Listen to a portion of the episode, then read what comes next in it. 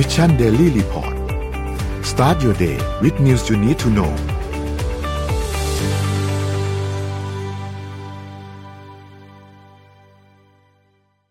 สวัสดีครับยินดีต้อนรับเข้าสู่ Mission Daily Report ประจำวันที่ 4 ตุลาคม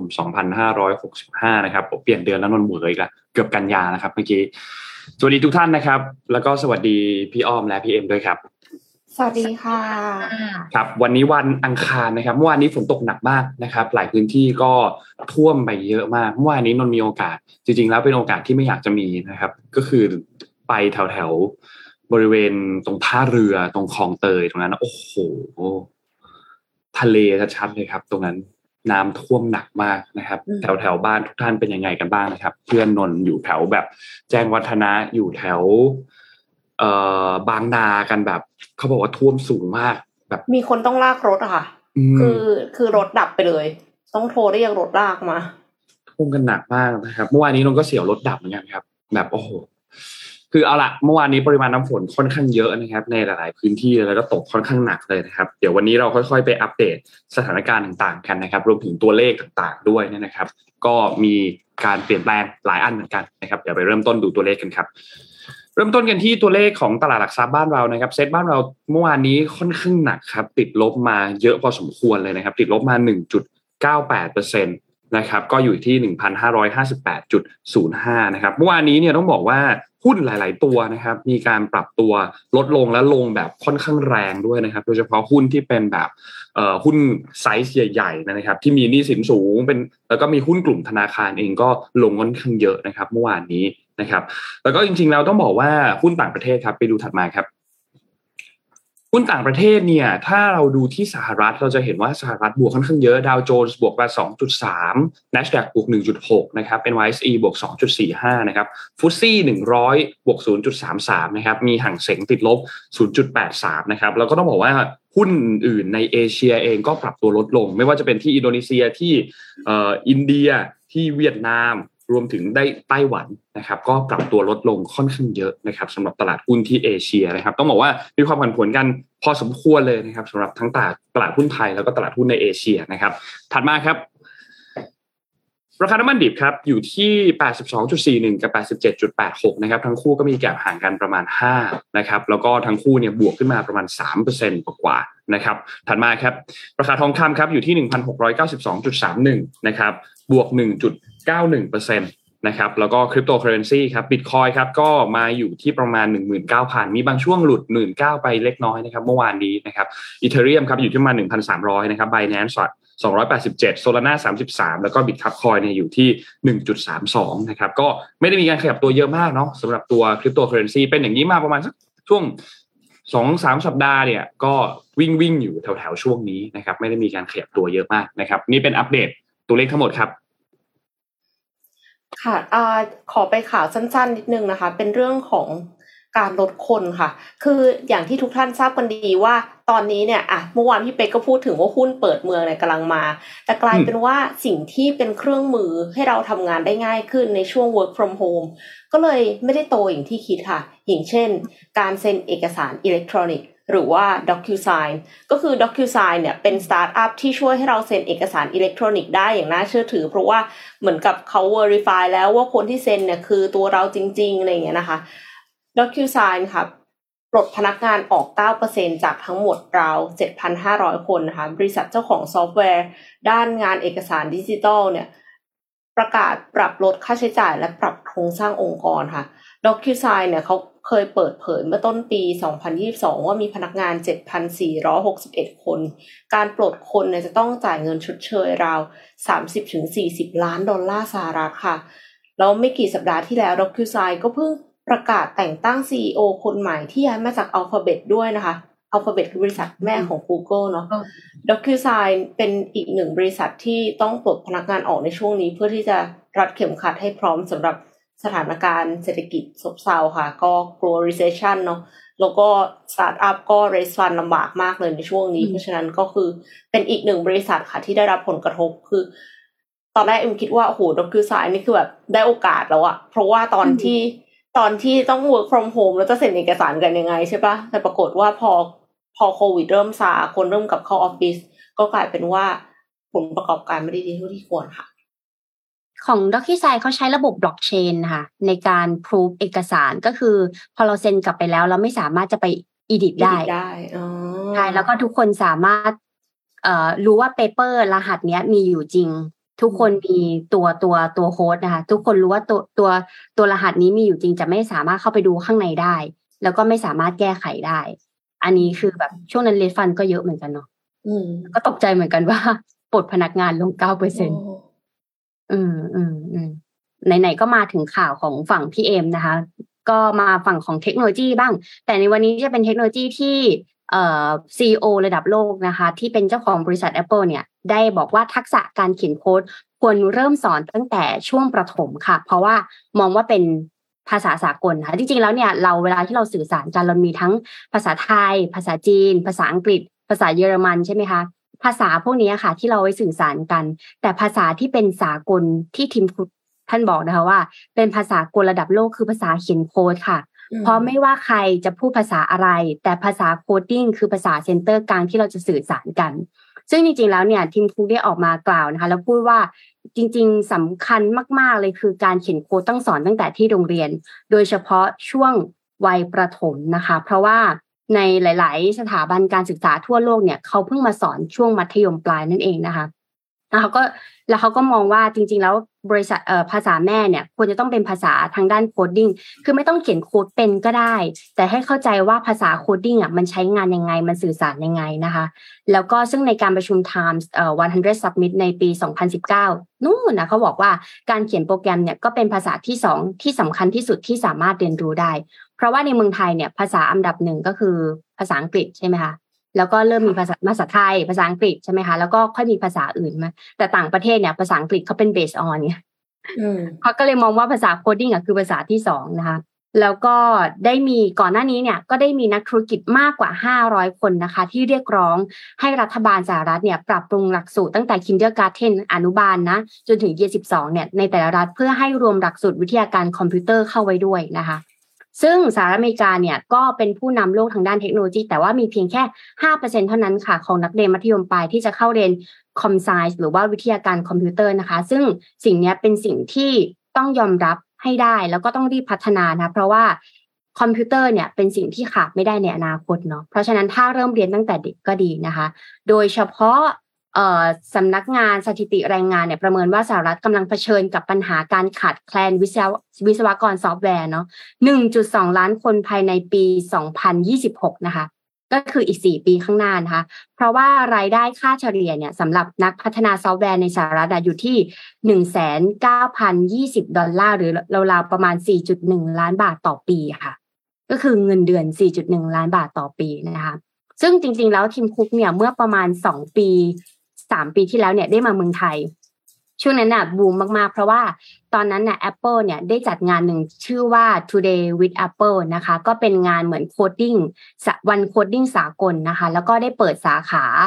ที่มีช็อป Apple Store เนี่ย 20 สาขาทั่วโลกนะคะ ได้เปิด ตัวอ้อมเองอะก็เป็นหนึ่งในนั้นที่เป็นตัวแทนของคนไทย ที่ได้พูดว่า coding เนี่ยมันมีความสำคัญยังไงในวัยเด็กนะคะ แล้วก็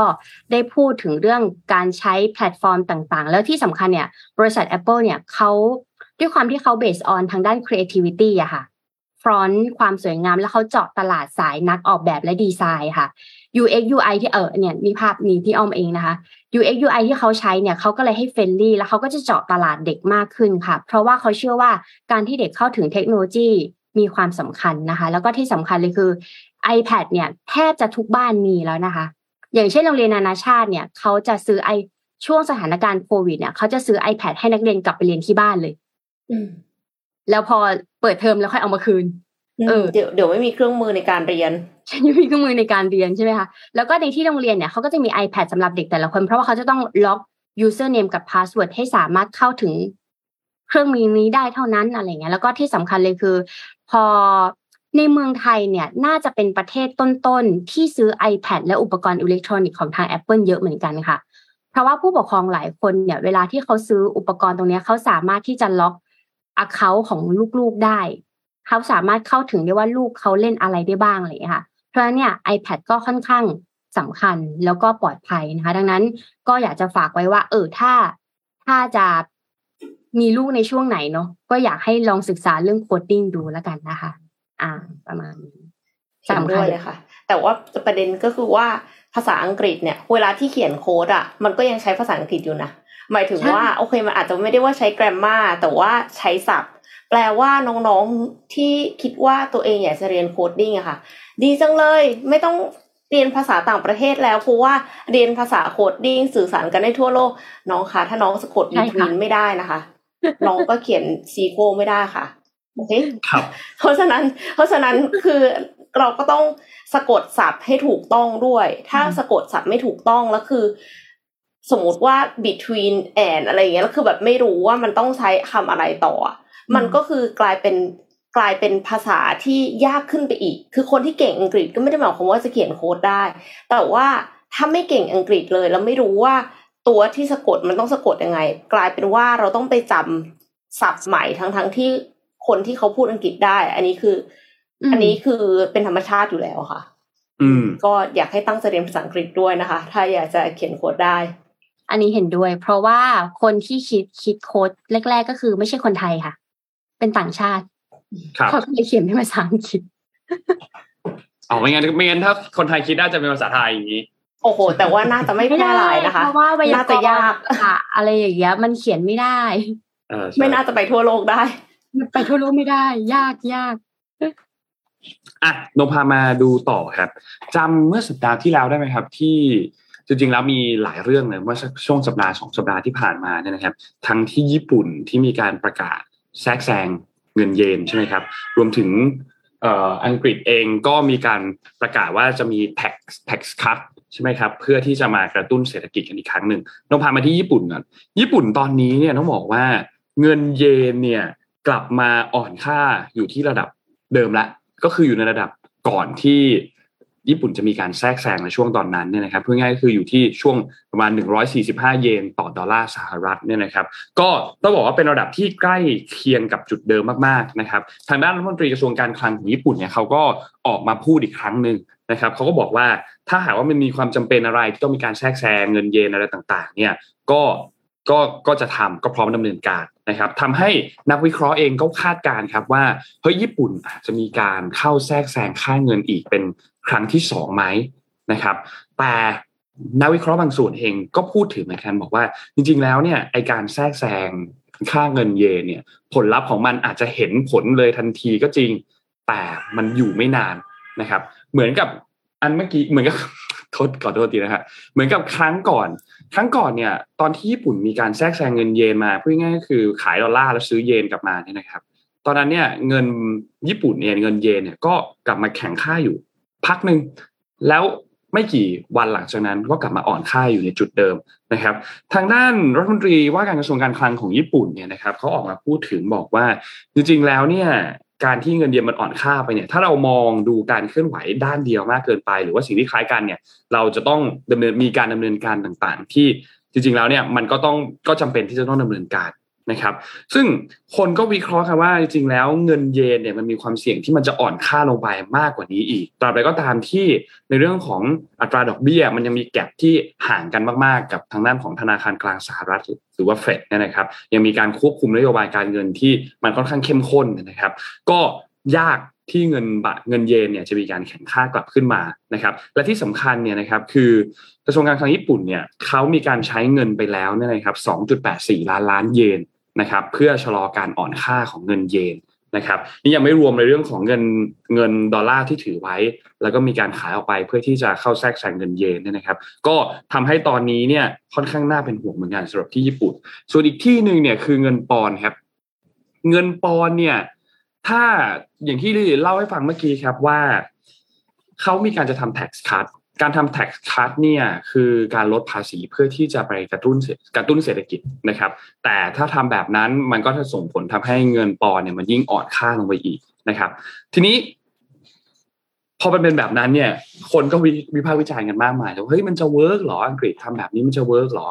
กระตุ้นเศรษฐกิจแบบนี้ แต่ว่าสุดท้ายแล้วเนี่ย เงินปอนด์มันจะยิ่งอ่อนลงไปเรื่อยๆนะแต่ปรากฏว่าล่าสุดมีการ กลับเรือแล้วครับ กลับเรือแล้วครับ คือยกเลิกแผแผนการลดภาษีหรือว่า tax cut นะครับ ก็ทำให้เงินปอนเนี่ยกลับไปแข็งค่าอยู่ที่ระดับประมาณ 1.2 1.252 ปอนต่อดอลลาร์อีกครั้งหนึ่งนะครับ ซึ่งก็เป็นระดับเดียวกันกับก่อนที่จะมีการประกาศแผนการตัดลดภาษีนะครับ ซึ่งเป็นการตัดลดภาษีที่ใหญ่ที่สุดตั้งแต่ปี 1972 เนี่ยนะครับ ไม่ว่าจะเป็นการลดอัตราภาษีเงินได้ส่วนบุคคล นิติบุคคล การยกเลิกการขึ้นเงินนำส่งของกองทุนประกันสังคมของที่อังกฤษสาธารณรัฐอาณาจักรเนี่ยนะครับแล้วก็มีการยกเว้นการเก็บภาษีอากรสแตม์นะครับเขาประกาศกันตั้งแต่วันที่ 23 กันยายนที่ผ่านมานะครับก็ตอนนี้เงินปอนเองก็มีการแข็งค่าขึ้นมาเล็กน้อยนะครับทางด้านรัฐมนตรีกระทรวงการคลังเนี่ยนะครับเขาก็บอกว่าตอนนี้รัฐบาลอังกฤษเนี่ยตัดสินใจที่จะพับแผนนี้ไปแล้ว เพราะว่าถูกวิพากษ์วิจารณ์ค่อนข้างเยอะ นะครับ แล้วก็มีคนที่มองว่าจริงๆมาตรการเหล่านี้เนี่ยเป็นการช่วยคนที่รวยอยู่แล้ว แต่ไม่ได้ช่วยเหลือในเรื่องของปัญหาค่าครองชีพที่คนชั้นกลาง หรือว่าชนชั้นอาจแรงงานเนี่ยอาจจะได้รับผลกระทบค่อนข้างเยอะเนี่ยนะครับ ก็ที่สำคัญคือมันยิ่งทำให้เงินเฟ้อของประเทศสูงมากขึ้นไปด้วยนะครับ นอกจากนี้เนี่ยไอตัวแผนลดภาษีของรัฐบาลอังกฤษเนี่ย นอกจากคนในประเทศเองแล้ว นักลงทุนในตลาดเงินตลาดทุนเองเนี่ยตลาดหุ้นเนี่ยนะครับ ก็เริ่มไม่ค่อยมั่นใจด้วยเหมือนกันกับการทำ tax cut ครั้งนี้ของอังกฤษนะครับ ดัชนีของที่อังกฤษอย่างฟุตซี่หนึ่งร้อยเนี่ยเมื่อสัปดาห์ที่ผ่านมาก็ร่วงลงไปค่อนข้างเยอะนะครับ ค่าเงินเองถ้าค่าเงินที่อิงกับดอลลาร์เองลงไปต่ำสุดอยู่ที่หนึ่งจุดศูนย์สามห้าปอนด์ต่อดอลลาร์ในสัปดาห์ที่ผ่านมาด้วยนะครับ มีการคาดการณ์ถึงขนาดว่าเราอาจจะได้เห็นหนึ่งปอนด์เท่ากับหนึ่งดอลลาร์เลยด้วยซ้ำนะครับ และถ้าหากว่ามีการ tax cut เกิดที่จริง ๆ สถานการณ์จะยิ่งเลวร้ายลงไปมากขึ้นไปอีกนะครับ ก็เรียบร้อยครับ ความแผนนี้ไปแล้วนะครับ แต่อย่างไรก็ตามครับ ก็ยังคงต้องมีแผนอื่น ๆ ขึ้นมาแทนแหละว่าถ้า objective ยังคงเป็นเรื่องของการกระตุ้นเศรษฐกิจอยู่เนี่ย อังกฤษจะมีอาวุธไหนอีกที่มาช่วยเหลือ มาพยุงเศรษฐกิจในช่วงเวลาตอนนี้เนี่ยนะครับเพราะว่าเงินเฟอ้อที่นั่นก็หนักจริงๆนะครับรวมถึงเรื่องของแกลของอัตราดอกเบี้ยเอง แล้วก็สภาพเศรษฐกิจต่างๆรวมถึงฤดูหนาวที่กำลังจะมาถึงด้วยเนี่ยนะครับ ก็ค่อนข้างน่าเป็นห่วง ไม่ใช่แค่ที่อังกฤษแต่ทั้งสหภาพยุโรปเลยที่ ตอนนี้เจอสถานการณ์ที่หนักพอสมควรครับคือกลายเป็นว่าราคาของก็แพงนะคะ ตกลงภาษีก็ไม่ได้ลดแล้วด้วยนะคะ อันนี้ก็น่าจะส่งผลกระทบต่อคนจำนวนมากในอังกฤษเลยทีเดียว ใช่ใช่ใช่แล้วถ้าสมมติว่าไม่มีงานทำอีกเนี่ย น่าจะยิ่งหนักเลยนะคะ แต่ว่าโชคดีที่อันนี้ที่จะเล่านะคะ ยังไม่ได้เกิดที่อังกฤษแต่เกิดที่สหรัฐอเมริกาค่ะนำหุ่นยนต์มาใช้งานในชิปโตเล อ่านั่นก็คือหุ่นยนต์ทำตอร์ติญาค่ะ เตรียมใช้งานจริงในร้านฟาสต์ฟู้ดสไตล์เม็กซิกันที่สหรัฐนะคะ กระแสการใช้งานหุ่นยนต์เป็นผู้ช่วยตามร้านอาหารเนี่ยไม่ใช่เรื่องใหม่เราเองก็เอามาอ่านหลายรอบแล้วนะคะ เช่น หุ่นยนต์ที่ช่วยบริการหน้าร้านคอยเสิร์ฟคอยขนอาหารภายในร้าน ก่อนหน้านี้ก็มีโดมิโนพิซซ่าที่เอาหุ่นยนต์ที่เล็กกว่าเซลฟ์ driving car แต่ว่าสามารถที่จะแล่นไปบนถนนได้ค่ะขนส่งพิซซ่าอัตโนมัติตามบ้าน ร้านเบอร์เกอร์เองก็นำหุ่นยนต์มาพลิกเบอร์เกอร์ค่ะ คือเขาไม่ได้ประดิษฐ์เครื่องใหม่เลยนะเขาเอาหุ่นยนต์ไปแปะ แล้วแทนที่จะเป็นคนก็คือเอาเอาหุ่นยนต์เนี่ยเป็นคนพลิกเบอร์เกอร์กลับไปกลับมาอย่างนี้ค่ะ แล้วก็ทอดเฟรนช์ฟรายส์ก็คือแทนที่จะคนเอาเฟรนช์ฟรายลงไปทอดก็เปลี่ยนเป็นแขนคนแทนนะคะ การนำหุ่นยนต์มาทำอาหารเนี่ย มันไม่ใช่เรื่องที่ยากในทางเทคโนโลยี แต่มันเป็นเรื่องที่ส่งผลอิทธิพลต่อการจ้างงานและสังคมเป็นอย่างมากค่ะ ซึ่งตอนเนี้ยก็มีกระแสวิพากษ์วิจารณ์ เยอะมากเลยกับการที่เอาหุ่นยนต์มาแทนคนในร้านฟาสต์ฟู้ดว่าเป็นการตัดช่องทางทำมาหากินของแรงงานในสหรัฐ แต่ล่าสุดชิปโตเลค่ะ ร้านเชนฟาสต์ฟู้ดเม็กซิกันชื่อดังในสหรัฐอเมริกาเนี่ยเขาก็จะนำหุ่นยนต์มาทำอาหารในร้านแล้วด้วยนะคะ ซึ่งหุ่นยนต์ที่เห็นเนี่ยชื่อว่า Chippy robot Chippy ก็คือ Chipotle แหละชิปนั้นเป็นหุ่นยนต์สำหรับทำแป้งตอร์ติญาค่ะ แป้งตอร์ติญาเนี่ยคือแผ่นแป้งที่ทำจากข้าวโพด ซึ่งเป็นส่วนประกอบพื้นฐานในนาโชสและทาโกสอาหารเม็กซิกันยอดนิยมนะคะ ซึ่งจริงๆแล้วชิป Chippy bot เนี่ย Chippy robot เคยเปิดตัวครั้งแรกเมื่อเดือนมีนาคมที่ผ่านมา เป็นหุ่นยนต์สั่งทำที่ผลิตโดยMiso Robotics ซึ่งเป็นผู้ผลิตหุ่นยนต์สำหรับร้านอาหารชื่อดัง พร้อมกับความสามารถในการทำตอร์ติญาให้พร้อมเสิร์ฟโดยอัตโนมัติค่ะ มีพื้นฐานมาจากการทำหุ่นยนต์ Flippy Flippy ก็คือหุ่นยนต์ที่บอกว่า flip เบอร์เกอร์กับทอดเฟรนช์ฟรายอันนั้นนะคะ ซึ่ง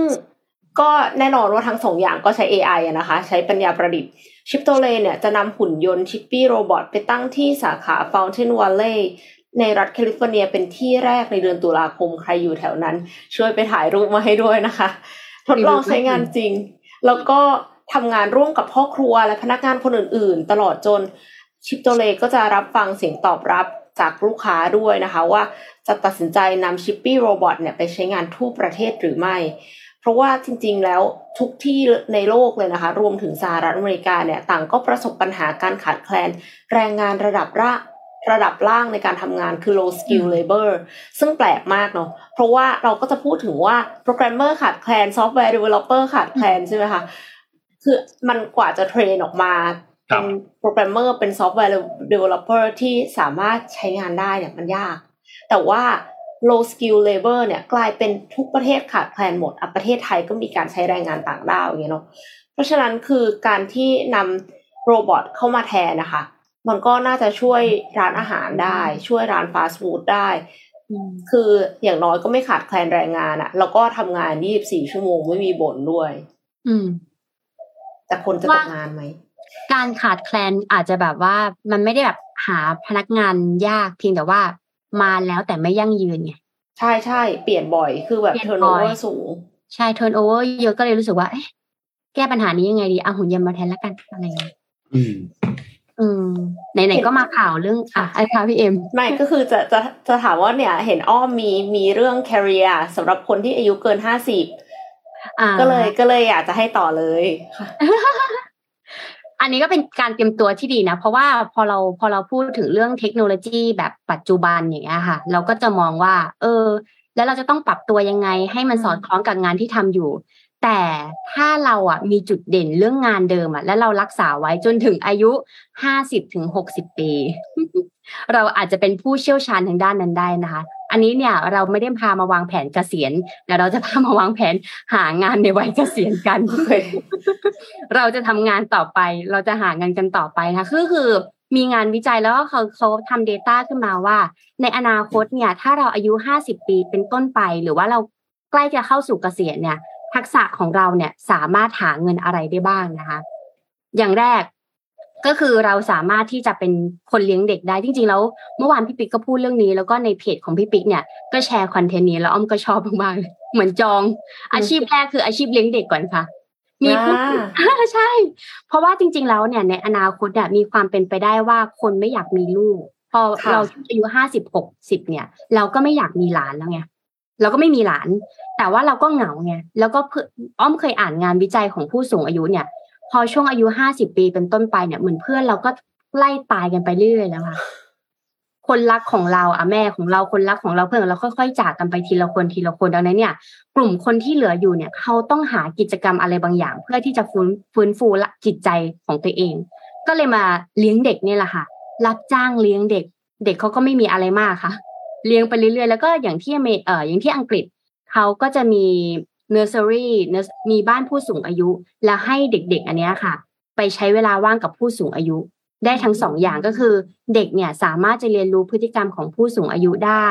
ใจเย็นขึ้นและขนาดเดียวกันเนี่ย ผู้สูงอายุที่อยู่บ้านพักคนชราอะไรอย่างเงี้ยค่ะเขาก็มีจิตใจที่ดีขึ้น ไม่เหงา ไม่เหงาด้วยนะคะ ต่อมาอาชีพที่สามารถทำได้คือ เป็นเอ่อที่ปรึกษา สมมุติว่าเราเชี่ยวชาญเพราะว่าเราผ่านโลกมาเยอะเราจะใช้คำว่าเรา รุ่นรุ่นนานาเขาห้าสิบกว่า ผ่านโลกมาเยอะนะคะ ดังนั้นเนี่ยการที่เขาผ่านโลกมาเยอะเขามีประสบการณ์แล้วงานที่เขาทำอยู่เนี่ย ถ้าเขาทำมามากกว่ามีความเชี่ยวชาญนั้นมาประมาณสิบยี่สิบปีเนี่ยเขาสามารถจะเอาความรู้เหล่านี้ค่ะ มาเป็นที่ปรึกษาได้มาเป็นไลฟ์โค้ดได้นะคะ หรือบางท่านนะคะ ก็จะวางแผนในเรื่องของการทำสวน บางคนชอบทำสวนก็รับจ้างจัดสวนเล็ก ๆ อะไรอย่างเงี้ยค่ะ รับจ้างทำคลาสเล็ก ๆนะคะ หรือแม้แต่รับจ้างเลี้ยงน้องหมา รับจ้างตกแต่งบ้านอะไรอย่างเงี้ยค่ะ อันเนี้ยก็เป็นอีกอาชีพที่หลาย ๆ คนก็สามารถที่จะทำได้ ก็คือไม่ต้องใช้ skill coding มากไงไม่ต้องไม่ต้องแบบอายุประมาณหกสิบเจ็ดสิบไปไปไปไม่ต้องเรียนรู้สิ่งใหม่ในสิ่งที่ตัวเองไม่เคยทำมาก่อน เพราะว่าหลายคนก็เคยทำสวนบ้านตัวเองมาอยู่แล้ว ใช่ใช่แล้วมัน เพราะเพราะมันเป็นสิ่งที่เขาทำได้ดี และสามารถทำได้แล้วก็ไม่ได้หนักเกินไปนะคะอันนี้ก็ถือว่าเป็นการวางแผนสำหรับอาชีพในอนาคตที่ดี อนาคตสำหรับพวกเราอีกกี่ปีละสามสิบปียี่สิบสามสิบปีก็ไม่นานนะก็แป๊บเดียวเองนะไม่แต่ตอนนั้นโลกอาจจะเปลี่ยนไปบ้างแล้วก็ได้ค่ะ เพราะว่าตอนนี้นี่คือ exponential growth นะ AI เนี่ยโกรธมากอะใช่ค่ะ จริงจริงจริง ไหนๆมันไหนๆก็มาพูดถึงฝั่งของอาชีพสำหรับการเกษียณนะข้ามมาอีกอาชีพหนึ่งครับมาสวิชแบบเร็วมาก อาชีพ e-sport ค่ะ อันเนี้ยอยากจะถามมุมมองแบบนนนกับพี่เอมว่ามุมมองของ e-sport อะนักกีฬา e-sport อะมีมุมมองว่ายังไงบ้าง ใครก่อนดีฮะนนท์ก่อนเลยค่ะนนท์เล่นเกมคือคือเรื่องเรื่องเรื่อง e-sport เนี่ย เคยมีโอกาสได้คุยกับคุณหมอท่านหนึ่งอืม ที่เป็นที่เป็นคุณหมอจิตแพทย์เนี่ยนะครับเขาเป็นอืมคุณหมอที่ให้คำปรึกษากับเอ่อผู้ปกครอง เป็นหมอเด็กแล้วกันเอางี้เขาเรียกว่าเป็นหมอเด็กแล้วกัน แล้วก็ให้คำปรึกษาผู้ปกครองคุณหมอเขาพูดถึงประมาณว่า จริงๆ ในยุคตอนเนี้ยมีการเปลี่ยนแปลงค่อนข้างเยอะ โดยเฉพาะคนเด็กกับพวกอุปกรณ์ทั้งหลาย ใช่ไหมครับ แต่ก่อนมันไม่ได้มี iPad ไม่ได้มีแท็บเล็ตไม่ได้มีนู่นนี่เยอะมากเท่าตอนนี้เดี๋ยวนี้โทรศัพท์อะไรพวกนี้มีคอนเทนต์ต่างๆ มีเกมนู่นนี่เต็มไปหมดเลย อยู่ตามมันใกล้ตัวมากขึ้นเนาะแล้วมันก็ถูกหยิบมาใช้มากขึ้น โอเค เราจะพูดถึงเรื่องสมาธิสั้นอะไรพวกนี้เราก็คงพูดกันมาเยอะแล้วใช่ไหมครับแต่ว่าเรื่องของเกมเนี่ยมันก็เป็นอันหนึ่งที่น่าสนใจเหมือนกัน คุณหมอเขาให้ให้คำพูดน่าสนใจว่า เออ จริง ๆ แล้วเนี่ยเกมมันไม่ได้ผิดนะ มีคนที่เป็นโรคติดเกมจริงๆที่ไม่สามารถที่จะมันมี gaming disorder จริงๆนะครับ แล้วก็มีเกณฑ์ที่ถูกเอาไปผูกไว้กับทางด้านของที่ W เอ้ย WHO เนี่ยเขามีการประกาศเกณฑ์มาเลยว่า ถ้าคุณเข้าเกณฑ์หนึ่งสองสามสี่แบบนี้เนี่ย คุณก็มีความเสี่ยงที่จะเป็นเกมมิ่งดิสออเดอร์ก็ต้องเข้ารับการรักษาเข้ารับการบำบัด ซึ่งมันก็จะมีเกณฑ์ที่พูดถึงอยู่ว่าแบบเออถ้ามันส่งผลกระทบต่อการใช้ชีวิตมากๆ มันจะไม่ดีอะไรแบบเนี้ยนะ ซึ่งพอกลับมาที่คำถามคือ e-sport เนี่ย จริงๆแล้วอะมันมีหลายระดับมากเลยอืม elite player คนที่จริงจังกับเรื่องนี้มากๆเลย คือโปรเราเกทำมงานเราทำงานกัน8ปดถึงสิชั่วโมงใช่ไหมครับอืมเขาก็เล่นเกมก็คือทำงาน8ปดถึงสิชั่วโมง มีการซ้อมมีการวางแผนเลยว่า การเข้าทำเทคนิคต่างๆ ในการเล่นต่างๆ เพื่อที่จะเอาชนะเพราะเขาแข่งขันเป็นอาชีพทำเพื่อที่จะหาเงินมาเลี้ยงดูชีวิตใช่ไหม นี่ก็เป็น elite player แล้วก็จะมีอีกแบ่งชัดๆก็สองกลุ่มก็ได้กับอีกกลุ่มหนึ่งที่เป็นแบบใช้คำว่าเกมเมอร์ก็ได้เป็นคนเล่นเกมธรรมดาเป็นคนเล่นเกมเนี่ยก็จะเป็นอีกเลเวลหนึ่งเนาะที่อืมคนส่วนใหญ่ ก็น่าจะเป็นนนท์เองก็เป็นหนึ่งในเกมเมอร์เหมือนกันก็เล่นเกมนะอืมเพราะฉะนั้นมันมีความแตกต่างอยู่เราเลยมองว่า e-sport เป็นอาชีพที่ challenge มากๆไม่ง่าย ยาก เราอยู่กับหน้าจอเราดูหนังแปดชั่วโมงทรมานนะครับอืมเหนื่อยนะครับ แล้วร่างกายก็ไม่ได้ดีนะ คือคือคนที่เป็นนักกีฬา e-sport เขาก็ไม่ได้เล่นเกมอย่างเดียวเขาก็ต้องออกกำลังกายต้องแบบอืมต้องมีแบบมีนักโภชนาการมีฟิตเนสมีอะไรอย่างเงี้ย เพื่อที่จะแบบบริหารร่างกายด้วยเหมือนนุ้งเรามองว่าอาชีพ e-sport เนี่ย ถ้าจะผลักดันจริง ๆ เนี่ยหนูว่ามันต้องมีองค์ประกอบมีบริบทหลายๆอย่างที่มาครอบอะให้คนเข้าใจว่า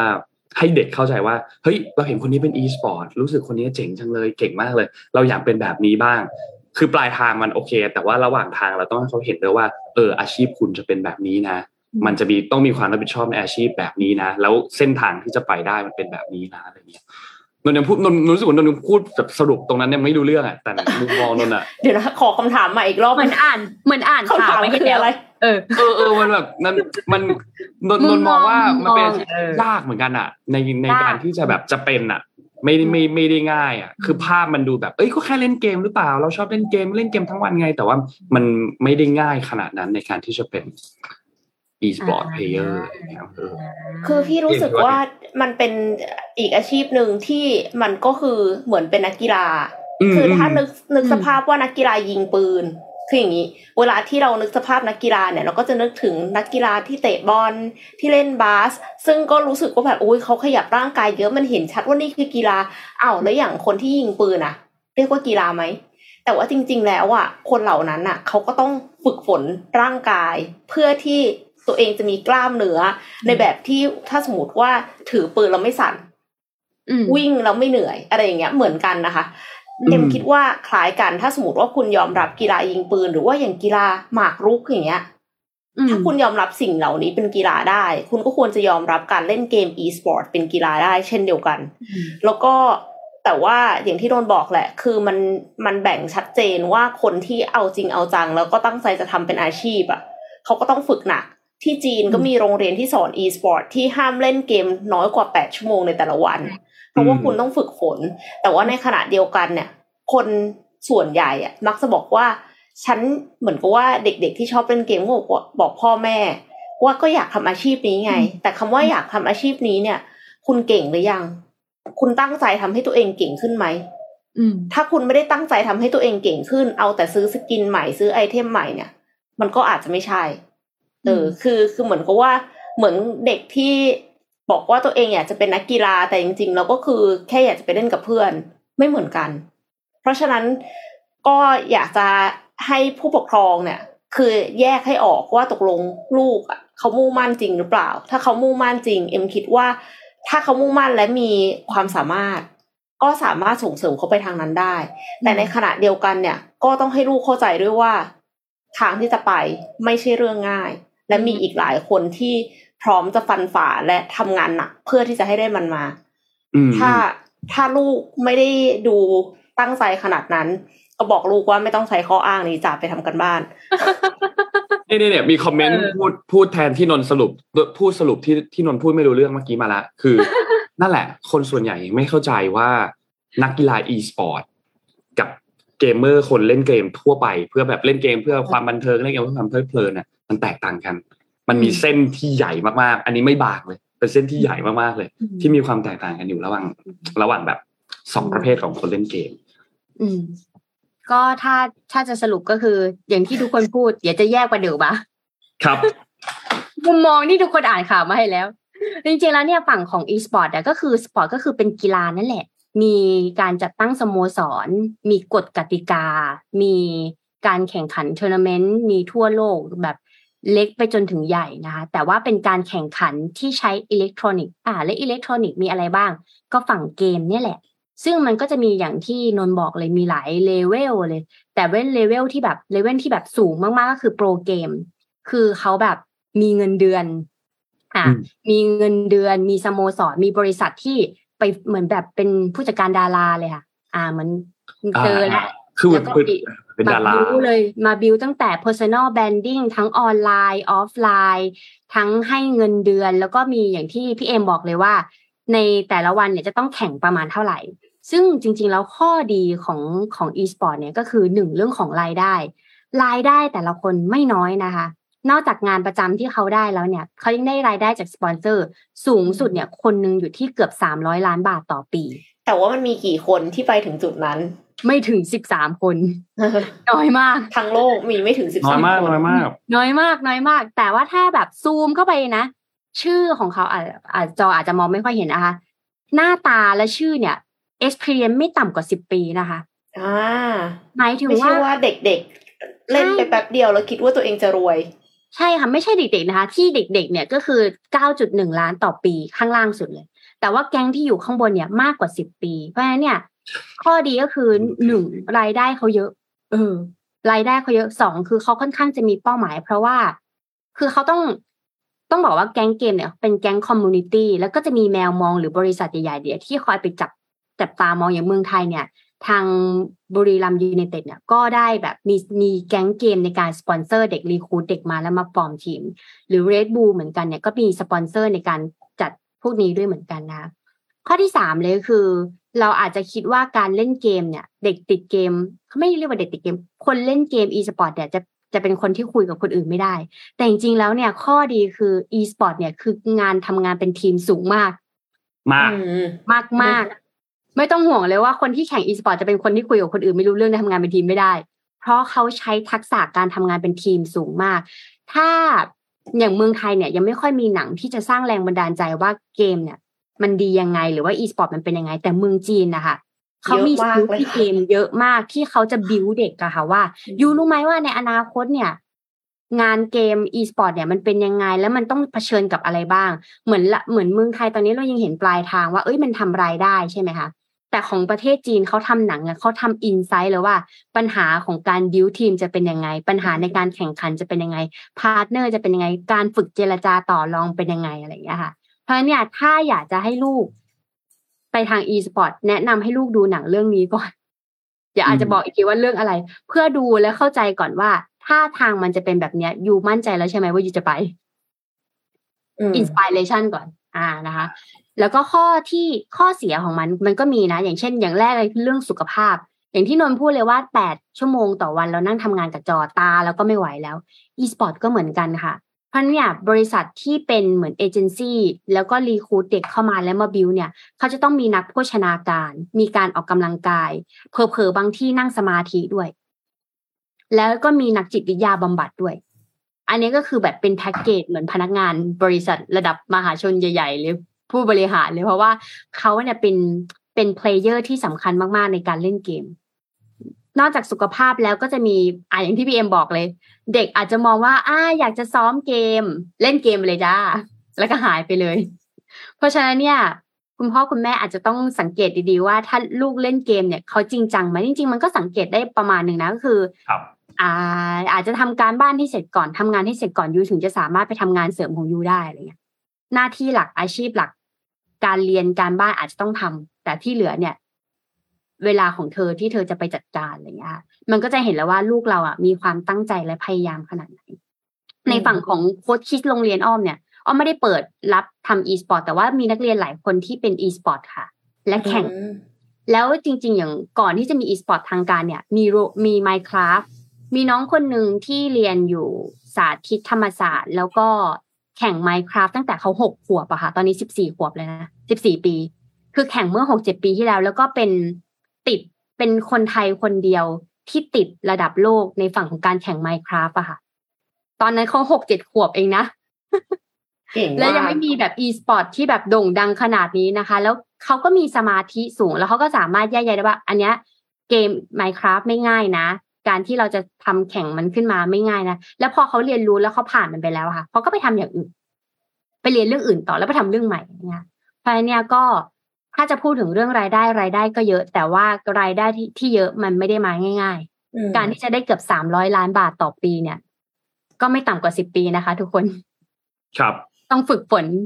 ฝึกฝนฝีมือไปนะคะ อันนี้ก็เป็นอาชีพ ที่อาจจะเห็นได้ในอนาคตนะคะ ก็มีหลาย ๆ บริษัทไม่ว่าจะเป็นฝั่งของการจัดงาน อย่างหลุยส์วิกตองเนี่ยก็เริ่มเข้ามาออกแบบดีไซน์เอ่อเสื้อโลผ้ากเสื้อผ้าหน้าผมนะคะ เริ่มมีแบบ gadget ต่างๆ เข้ามาแล้วหลังๆ เนี่ย ฝั่งของนักกีฬา e-sport เนี่ยก็เริ่มที่จะมีสปอนเซอร์เข้ามาเยอะขึ้นนะคะเดี๋ยวเราไปดูรายได้ของสปอนเซอร์กันเลยดีกว่า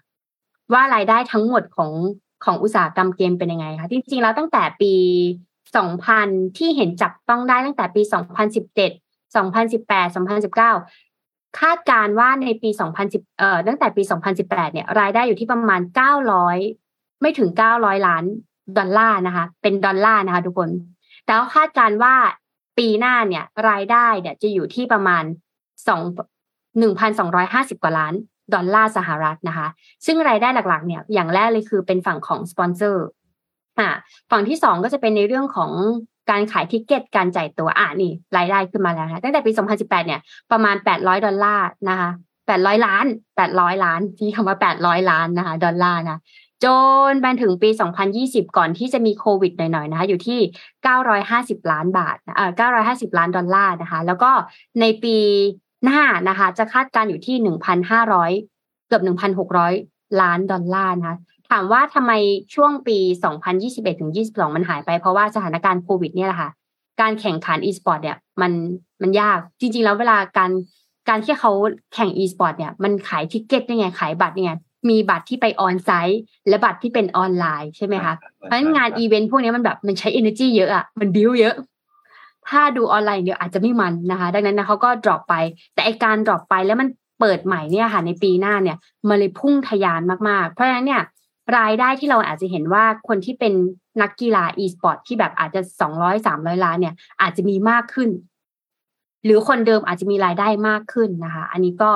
น่าสนใจว่าสำหรับธุรกิจนี้และสายนี้นะคะ ก็น่าติดตามติดตามกันไปเรื่อยใช่ใช่ใช่น่าติดตาม นี่รู้สึกว่าเดือนถ้าจำไม่ผิดน่าจะเดือนนี้หรือเดือนหน้าเนี่ยแหละมีแข่ง The International Dota 2 ที่สิงคโปร์นนท์พยายามจะซื้อบัตรเลยไปไหมดูนนท์อยากดูมาก ซื้อไม่ทันครับ เพราะบัตรมันไม่ไม่ถึงนาทีมันเต็มแล้ว ปกติกดอืมปกติกดบัตรคอนเสิร์ตในประเทศเนี่ยเราแข่งกันแค่คนในประเทศใช่ไหมฮะอ่าแต่กดบัตรแคนแข่งเกม อันนี้เราแข่งกันทั้งโลกไงฮะก็เราก็สู้เขาไม่ไหวนะครับ ก็สุดท้ายไม่ได้ไม่ได้ไป แต่ว่างานนี้ก็เป็นอีกงานหนึ่งที่เอ่อปีนี้คนไทยน่าจะได้ไปสามคนเมื่อกี้มี comment พูดถึงสามคนนี้ถ้านนท์ไม่ผิดนะ มี Talon Q คนนี้เป็น support แล้วก็น่าจะมีแจ๊บ ซึ่งก็เป็น support เหมือนกัน แล้วก็อีกคนน่าจะเป็น23savage คือน้องทรีเนี่ยนะครับ คนนี้นั่นเป็นตัว core ตัว carryก็เอาใจช่วยครับสำหรับคนไทยที่ได้ไปในงาน The International ครั้งนี้ครั้งที่ 11 เนาะจริงๆ ตัวเลขรายได้ที่พี่อ้อมเอามาให้ดูเมื่อกี้คนที่อยู่อันดับบนสุดอะชื่อโนเทลอะคนนั้นก็เป็นนักกีฬาโดตาทูเหมือนกันอืมแล้วก็ใช่ได้ได้ได้แชมป์ทีไอมาสองสมัยสองสมัยแบบติดกัน ก็ได้เงินรางวัลกวาดเงินรางวัลไปเยอะค่อนข้างเยอะแล้วก็ที่สำคัญอย่างที่พี่อ้อมบอกนะครับ คนนี้อยู่มานานมากครับ หลักสิบปีครับN0tail แต่ก่อนชื่อ Big Daddy N0tail เนี่ยโอ้โหอยู่มานานมากก็เป็นผู้เล่นคนหนึ่งที่ที่ค้างฟ้าของของ Dota Two เหมือนกันแต่ปีนี้รู้สึกยังไม่ได้ไปนะถ้าท่านจำไม่ผิดนะคือไม่ได้ไปรู้สึกว่าจะพักปีหนึ่งหรือว่าเลิกเล่นแล้วอะไรอย่างเงี้ยก็นั่นแหละครับอะเอ็มแปะซีรีส์ไว้ให้นะคะ มีชื่อซีอะไรรีนะครับที่พี่เอ็เอ็มรู้ชื่อ Go Go Squid อ่าโอเคอ่าอ่าเรื่องเนี้ยคือแบบว่าแกนแกนหลักเลยของเรื่องอะ คือการสร้างทีม e-sport คือพระเอกอะสร้างทีม e-sport แล้วคือเห็นชัดเจนเลยว่ามันมีปัญหาอะไรบ้าง พ่อแม่ก็ไม่เข้าใจ แล้วก็จะพาลูกกลับบ้านอะไรเงี้ยค่ะ ก็คือพระเอกก็ต้องแบบเหมือนกับ อธิบายให้เข้าใจว่าอันนี้คืออะไรแล้วลูกมีพรสวรรค์ยังไง ในอนาคตเขาจะไปทำอะไรได้อะไรเงี้ยก็ถ้าใครที่อยากจะสนใจให้ลูกเข้าไปเป็น e-sport players ก็สามารถเข้าไปดูได้ค่ะ ครับ ลองไปดูลองไปดูอ่าค่ะนนท์พามาดูอีกเรื่องหนึ่งครับ ที่น่าสนใจเหมือนกันคือเรื่องของการส่งออกการนำเข้าของไทยนะครับ ว่าเป็นยังไงบ้างมาอัปเดตกันนิดนึงพอข้ามเดือนมาอัปเดตกันอีกทีหนึ่งนะครับแล้วที่สำคัญอันนี้มันมันข้าม quarter ด้วยเนาะเราเปลี่ยนจาก quarter ที่สามมาเป็น quarter ที่สี่ quarter สุดท้ายของปี 2022 ด้วยนะครับก็มาอัปเดตสถานการณ์ส่งออกของไทยในเดือนสิงหาคมกันนิดนึงว่าเป็นยังไงบ้างนะครับคือต้องบอกว่าในเดือนสิงหาคมที่ผ่านมาเนี่ยมูลค่าการส่งออกของไทยเนี่ยนะครับ มันมีการขยายตัวเร่งขึ้นมานะครับ ตัวเลขเนี่ยนะครับอยู่ที่ 23,632 ล้านดอลลาร์สหรัฐนะครับถ้า year on year ขยายตัว 7.5%นะครับ แล้วก็เร่งตัวจากของเดือนที่แล้วด้วยนะครับตอนนั้นนี่อยู่ที่ 4.3% year on year นะครับแต่ต้องบอกว่าแม้ว่าจะเป็นการขยายตัวอย่างต่อเนื่องเป็นเดือนที่ 18 แล้วเนี่ยนะครับแต่เป็นการขยายตัวที่เร่งขึ้นจากปัจจัยฐานต่ำเป็นสำคัญ หมายความว่าไงเดี๋ยวนงค่อยๆ อธิบายเพิ่มเติมให้ฟังกันนะครับ คือต้องบอกว่าตัวเลขเนี่ยนะครับ ถ้าพิจารณาการส่งออกในเดือนสิงหาคม เทียบกับเดือนกรกฎาคมแล้วเนี่ยจะพบว่ามูลค่าการส่งออก ถ้าหักทองคำออกไปเนี่ย มันจะหดตัวมันออนมันเนี่ยอยู่ที่ติดลบ 4.1%นะครับซึ่งทำให้ภาพรวมการส่งออกของไทยในช่วง 8 เดือนแรกเนี่ยถ้าไม่รวมทองคำเนี่ยขยายตัวได้ค่อนข้างโอเคนะครับอยู่ที่ประมาณ 11%อยู่แล้วก็ 9.4%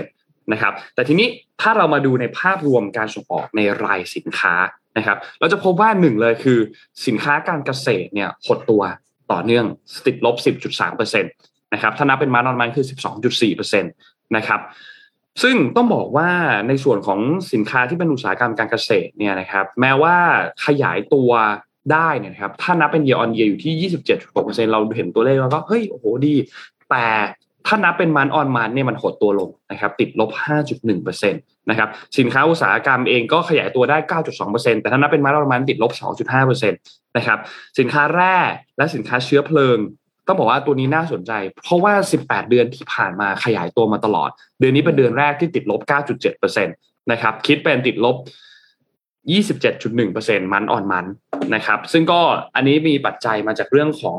การราคาน้ำมันโลกค่าการกลั่นที่ปรับตัวลดลงหลังจากที่ผ่านจุดสูงสุดมาแล้วนะครับ ทีนี้การส่งออกเนี่ยรายตลาดถ้าเราไปดูรายตลาดเนี่ยชะลอตัวอย่างต่อเนื่อง โดยเฉพาะอย่างยิ่งคือการส่งออกไปที่จีน นะครับมูลค่าการส่งออกไปที่จีนเนี่ยหดตัวติดลบ 20.1%ในเดือนนี้นะครับแล้วก็เป็นการหดตัว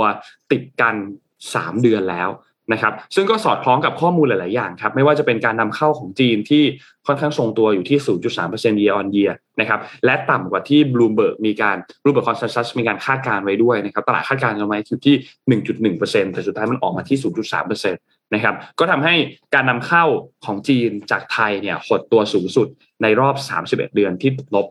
21.3%นะครับ ในส่วนของการส่งออกไปฮ่องกงครับ แม้ว่าตัวเลขจะหดตัวติดลบ 18.1%นะครับ แต่ต้องบอกว่าเป็นตัวเลขที่ดีขึ้น เพราะว่าเดือนก่อนหน้านี้เนี่ยเราติดลบไป 31.3%นะครับ อีกคู่ค้าที่สำคัญครับคือสหรัฐแล้วก็ยุโรป นะครับก็ขยายตัวได้ค่อนข้างโอเคนะครับในภาพรวมถือว่ายังเป็นกลุ่มภูมิภาคที่มีความเสี่ยงเศรษฐกิจค่อนข้างสูงอยู่ เพราะฉะนั้นในอนาคตเราอาจจะเริ่มเห็นการชะลอตัวลงในระยะถัดไปนะครับ เช่นเดียวกันครับกับกลุ่มของ CLMV นะครับแล้วก็กลุ่มอาเซียน5นะครับก็ยังขยายตัวได้ดีอยู่ที่ 41.1%แล้วก็ 5.8%นะครับแต่ว่ามันอ่อนมันหดตัวเล็กน้อยนะครับก็โดยสรุปภาพรวมนะครับการส่งออกรายตลาดเองเนี่ยก็ยังขยายตัวได้ ในหลาย ๆ ตลาดที่ยังสำคัญอยู่นะครับ แต่ก็เริ่มส่งสัญญาณของการชะลอตัวการส่งออกที่ชัดเจนมากยิ่งขึ้นนะครับ ซึ่งมันก็นำไปสู่อีกอันหนึ่งครับ คือตัวเลขของการนำเข้านะครับ มูลค่านำเข้าในเดือนสิงหาคมเนี่ยอยู่ที่ 27,848.1 ล้านดอลลาร์สหรัฐนะครับแขยายตัว 21.3%นะครับ แต่ว่าก็ชะลอตัวจากเดือนก่อนอยู่ที่ 23.9%น นะครับพูดง่ายก็คือมันก็มีการขยับตัวเล็กน้อยนะครับ การนำเข้าในขยายตัวในทุกหมวดเลยที่เป็นหมวดสำคัญนะครับ หลักๆ เลยก็เป็นตัวสินค้าเชื้อเพลิงขยายตัวสูงมาก 77.4%นะครับยกเว้นหยวดหมวดที่เป็นยานพาหนะ แล้วก็อุปกรณ์การขนส่งที่หดตัวลงมา 4.5%นะครับในภาพรวมมูลค่าการส่งออกทรงตัว แต่ว่ามูลค่าการนำเข้าขยายตัวค่อนข้างเยอะทำให้สุดท้ายแล้วเนี่ยดุลการค้าเดือนนี้ขาดดุลอยู่ที่ประมาณ 4,200 ล้านดอลลาร์สหรัฐ นะครับก็ทำให้สรุป 8 เดือนแรกของปี 2022 เนี่ยมูลค่าการนำเข้าขยายตัว 21.4%และดุลการค้าขาดดุลอยู่ที่ 14,131.7 ล้านดอลลาร์สหรัฐนะครับทาง EAC เขาก็มีการคาดการณ์นะครับว่าปีหน้าปี 2023 เนี่ยการส่งออกของไทยน่าจะขยายตัวอยู่ที่ประมาณ 2.5%นะครับซึ่งถือว่าค่อนข้างต่ำนะ เพราะว่าเศรษฐกิจโลกเนี่ยมันชะลอตัวด้วย นะครับ คือต้องบอกว่าแม้ว่าในช่วง 8 เดือนแรกที่ผ่านมาเนี่ย เราเห็นตัวเลขการส่งออกของไทยดูแล้วเฮ้ยก็ดูค่อนข้างโอเคเนี่ย แต่สัญญาณในช่วงตั้งแต่เดือนกรกฎาคมเดือนสิงหาคมเนี่ย สัญญาณการชะลอตัวลงเนี่ยชัดเจนมากๆนะครับเขาก็ประเมินว่าในช่วงที่เหลือของปีนี้รวมถึงในปี 2023 เนี่ย ดูแล้วเศรษฐกิจไม่ค่อยแน่นอนเท่าไหร่ ความเสี่ยงที่จะเกิด recession ในประเทศคู่ค้าของเราก็มีค่อนข้างสูง โดยเฉพาะอย่างยิ่งคือที่จีน เจอแรงกดดันหลายทางมากครับ ไม่ว่าจะเป็นปัจจัยทั้งในประเทศเอง นอกประเทศเอง ในประเทศยกตัวอย่างเช่นเรื่องของซีโร่โควิดก็กดดันหนักมาก เรื่องของวิกฤตของอสังหาริมทรัพย์ รวมถึงการชะลอตัวต่างๆ ในจีน และยังไม่รวมนอกประเทศที่มีปัญหาต่างๆ โดยเฉพาะเกี่ยวกับเรื่องของ geopolitics เกี่ยวเรื่องของการเมืองมากมายนะครับ ตลาดสหรัฐตลาดยุโรปเองก็เริ่มเห็นสัญญาณการชะลอตัวของเศรษฐกิจมากๆนะครับ เงินเฟ้อสูงนโยบายการเงินค่อนข้างตึงตัว นะครับเงินบาทเองก็ผันผวนค่อนข้างเยอะเนาะมีการอ่อนค่ามากกว่าที่ประเมินไว้พอสมควรนะครับ เพราะฉะนั้นมูลค่าในเขาเรียกว่ามูลค่าการส่งออกของปีของไทยเนี่ยในปีหน้า 2023 เนี่ย EAC เขาคาดการว่าน่าจะชะลอตัวลงมาอยู่ที่ประมาณ 2.5%ตามแนวโน้มการชะลอตัวของเศรษฐกิจโลก รวมถึงเงินเฟอ้อที่สูงขึ้นด้วยนะครับ ก็ประมาณนี้ครับสำหรับภาพรวมการส่งออกนำเข้าของเดือนสิงหาคมครับสำหรับประเทศไทย นะครับ ขอบคุณข้อมูลจาก SCB EIC ครับโอ้ค่อนข้างค่อนข้างหนักเนาะฟังแล้วก็เครียดนิดนึงนะคะออขอไปที่ข่าวจะเรียกขอเรียกเขาข่าวแปลกแล้วกันนะ คือจริงๆมันเป็นข่าวนวัตกรรมแหละ แต่ในความรู้สึกเอ็มมันแบบทำทำไมนะอะแปลกมากก็คือนักออกแบบค่ะ เขาเชื่อมต่อสัญญาณพืช สั่งการการเคลื่อนไหวของแขนกลหุ่นยนต์ค่ะ แต่ว่าไม่ธรรมดาคือเอามีดไปแปะไว้ที่แขนกลหุ่นยนต์ด้วยอันนี้คือแบบว่ารู้สึกรู้สึกกลัวมากทำไมถึงไม่เอาแบบว่าผู้กันแล้วก็แคนวาสจะได้แบบว่าเหมือนเหมือนช้างวาดรูปจะเป็นพืชวาดรูปอะไรอย่างนี้นะคะ อันนี้คือเอาเอามีดมาเซเต้นะคะ ไปแปะไว้ที่แขนกลหุ่นยนต์ อันเนี้ย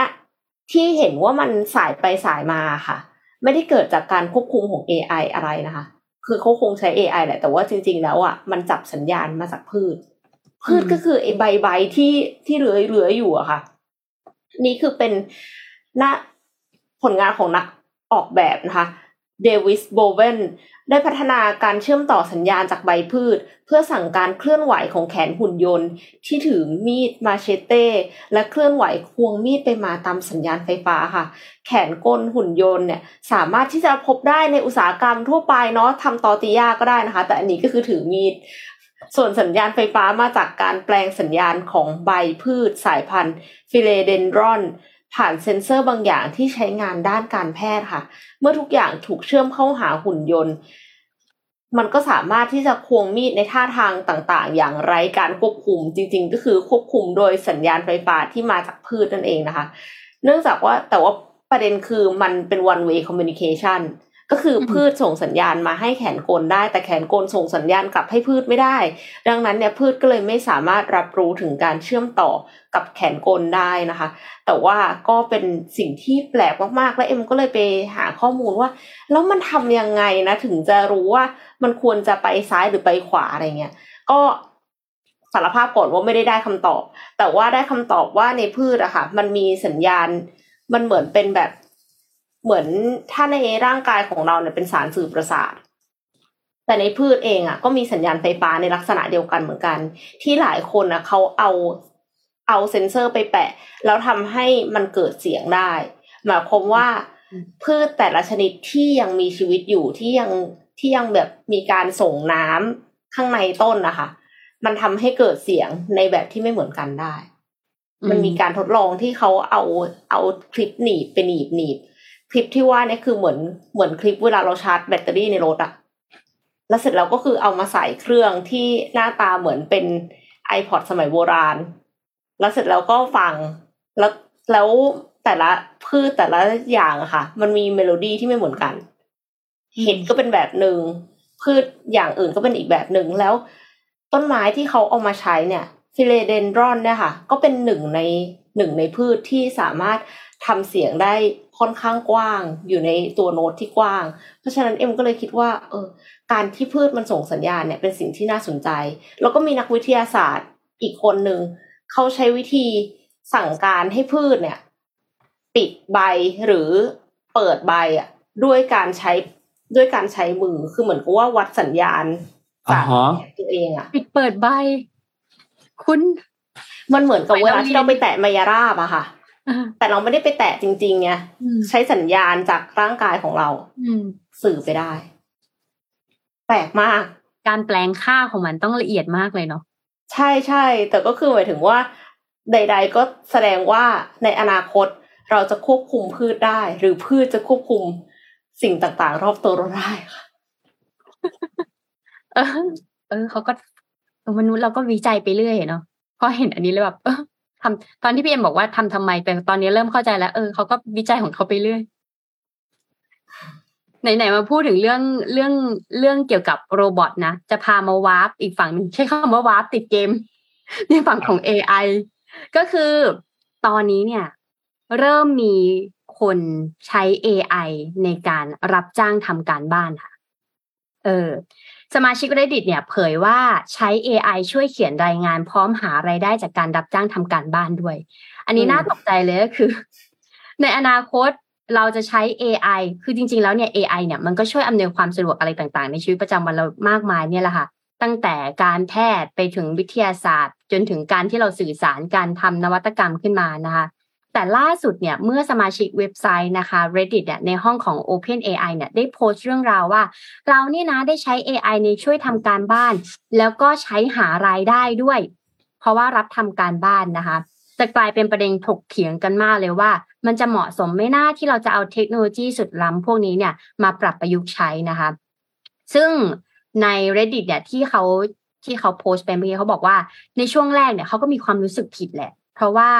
เขาเนี่ยได้ใช้ AI ในการช่วยทำการบ้านแต่หลังจากนั้นเนี่ย เมื่อเขาเริ่มทำแล้วเขาก็เริ่มแบบสนุกขึ้น แล้วก็เลยรับจ้างทำการบ้านเพื่อนๆนะคะ ซึ่ง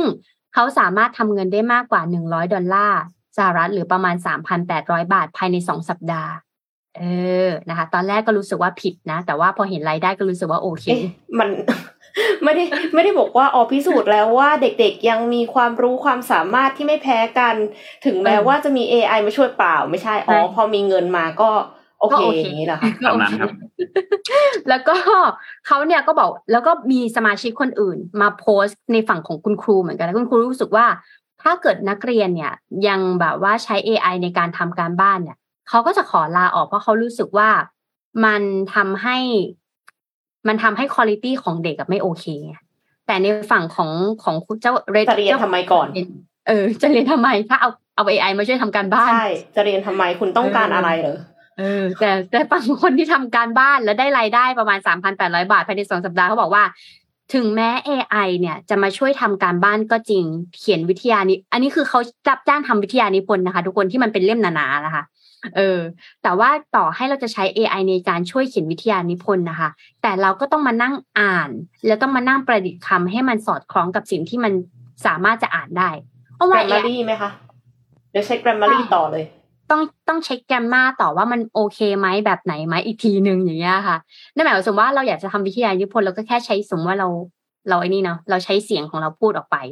voice break command ของเราเนี่ย สามารถพิมพ์ออกมาเป็นตัวอักษรได้ใช่ไหมคะ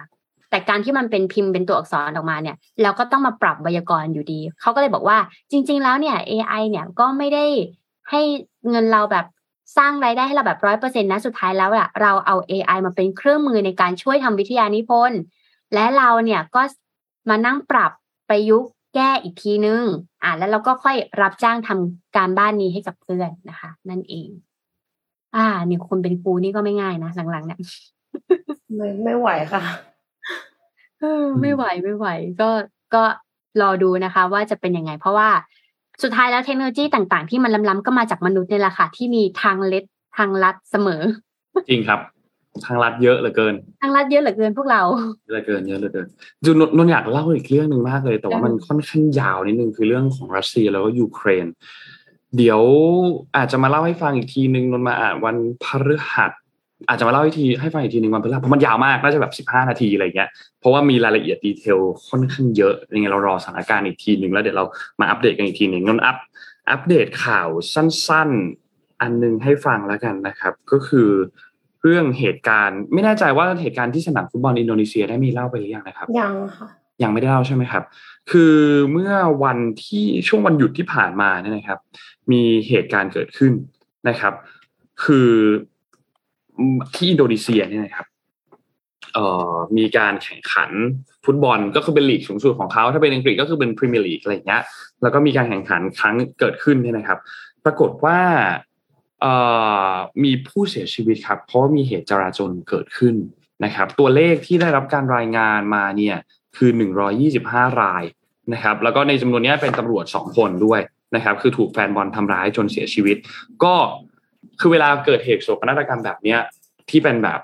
ทรงๆประมาณนี้เขาจะใช้ใครใช้คำว่าเหยียบกันตายเนาะเราจะได้ยินคำว่าเหยียบกันตายค่อนข้างเยอะนะครับ ซึ่งก็เจ้าหน้าที่เองเนี่ยมีการใช้แก๊สน้ำตาพยายามที่จะสลายการจลาจลของแฟนบอลนะครับ คือเหตุเนี่ยมันเกิดขึ้น หลังจากที่ Arema FC เนี่ยแพ้ให้กับ Persebaya Surabaya เนี่ยนะครับ คะแนนคือสามต่อสองเนาะก็ก็สุดท้ายก็ทำให้เกิดจลาจลเกิดขึ้น คือต้องบอกว่า ทั้งสองทีมอะมีฐานแฟนบอลค่อนข้างเยอะนะครับ แล้วรอบเนี้ยจากข้อมูลที่รัฐมนตรีกระทรวงความมั่นคงระบุออกมาเนี่ย มีการจำหน่ายตั๋วเนี่ยไป 42,000 ใบ ซึ่ง 42,000 ใบมันก็เป็นไซส์ปกตินี่แหละครับสำหรับการจำหน่ายก็ห้าหมื่นไหมคะแต่ว่าไอสนามกีฬาอันเนี้ยมันบรรจุคนได้แค่ 38,000 ครับ คือขายตั๋วเกินไปประมาณ 4,000 ใบ นะครับสุดท้ายก็เลยมีเนี่ยมีเหตุการณ์คือทั้งคนที่มีจราจรบริเวณสนาม ทั้งจราจรบริเวณที่จะพยายามที่จะออกจากตรงนั้นเนี่ยนะครับกรูกันเข้าไปทางออกสุดท้ายก็มีทั้งหายใจไม่ออก แล้วก็มีทั้งเหยียบกันจนเสียชีวิตเนี่ยนะครับ ก็เป็นความปั่นป่วนที่เกิดขึ้นเป็นเหตุจราจรที่เกิดขึ้นเนี่ยนะครับ จริงๆแล้วเนี่ยจราจรที่เกิดขึ้นแฟนบอลที่ลงไปในบนสนามเนี่ยอาจจะมีไม่ได้เยอะมากประมาณหลักพันคนนะครับสามสี่พันแต่ว่ามันมีเหตุที่ รงพื้นที่บริเวณของ stadium ด้วยนะครับ ก็ฉะนั้นสมาคมฟุตบอลของอินโดนีเซียเองก็บอกว่าตอนนี้มีการเริ่มสอบสวนเหตุการณ์ครั้งนี้ที่เกิดขึ้นแล้ว ก็นับว่าเป็นประวัติศาสตร์ครั้งหนึ่งที่ไม่ค่อยดีเท่าไหร่สำหรับวงการฟุตบอลของอินโดนีเซียเนาะก็ก็รอติดตามดูอีกทีหนึ่งหลังจากเรื่องของการสืบสวนสอบสวนว่า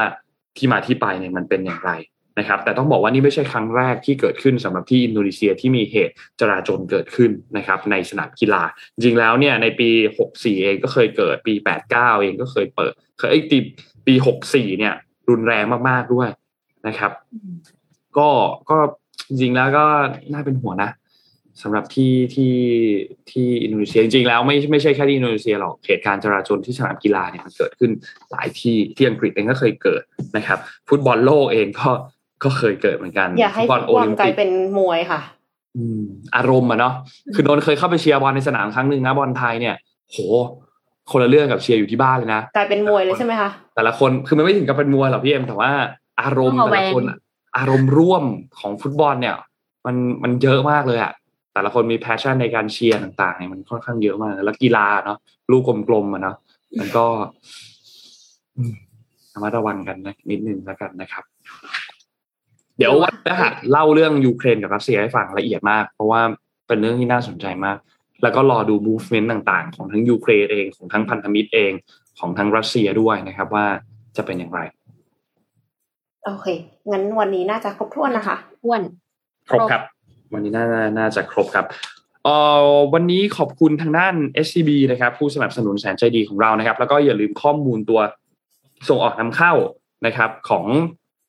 เดือนสิงหาคมที่ผ่านมานะครับของไทยนะครับ ก็ขอบคุณข้อมูลจาก SCB EIC ด้วยนะครับ และขอบคุณดีน่าโทนิวนะครับน้ำเต้าหู้ออร์แกนิกหอมอร่อยดีกับสุขภาพให้คุณออร์แกนิกได้ทุกวัน